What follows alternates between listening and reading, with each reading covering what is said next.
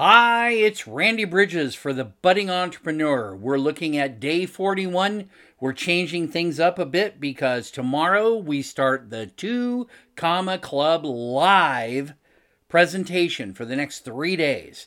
This is going to be something that is absolutely different and I don't want to go too crazy. There are good things that are happening with our perfect plan that we've been working from James Friel. And there are some things that we're going to bring into the economy of being an entrepreneur tomorrow through Friday. Ladies and gentlemen, I want to let you know we're going to do this really simple for right now. And then we're going to come back tomorrow and do some awesome things. But I want to let you know what's been happening. We've been sending out emails, we've been getting replies. It's really kind of interesting.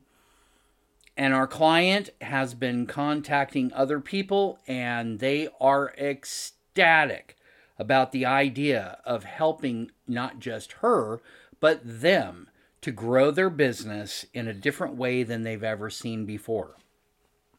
Again, this is built on the L5 method, which is three steps, nine modules, we start with all of the beginnings of the foundation and we build up that to get to the systems, what we call the automation section. This is where we get into the technology, operations, and marketing. And finally, the third step, which is the acceleration. This is where we take a business and move them to a completely different plane of existence working on best in class. So I don't want to belabor this too much. I just want you to know we're going to be doing a lot of fantastic things tomorrow. I'm going to be buried from 11 to 7:30.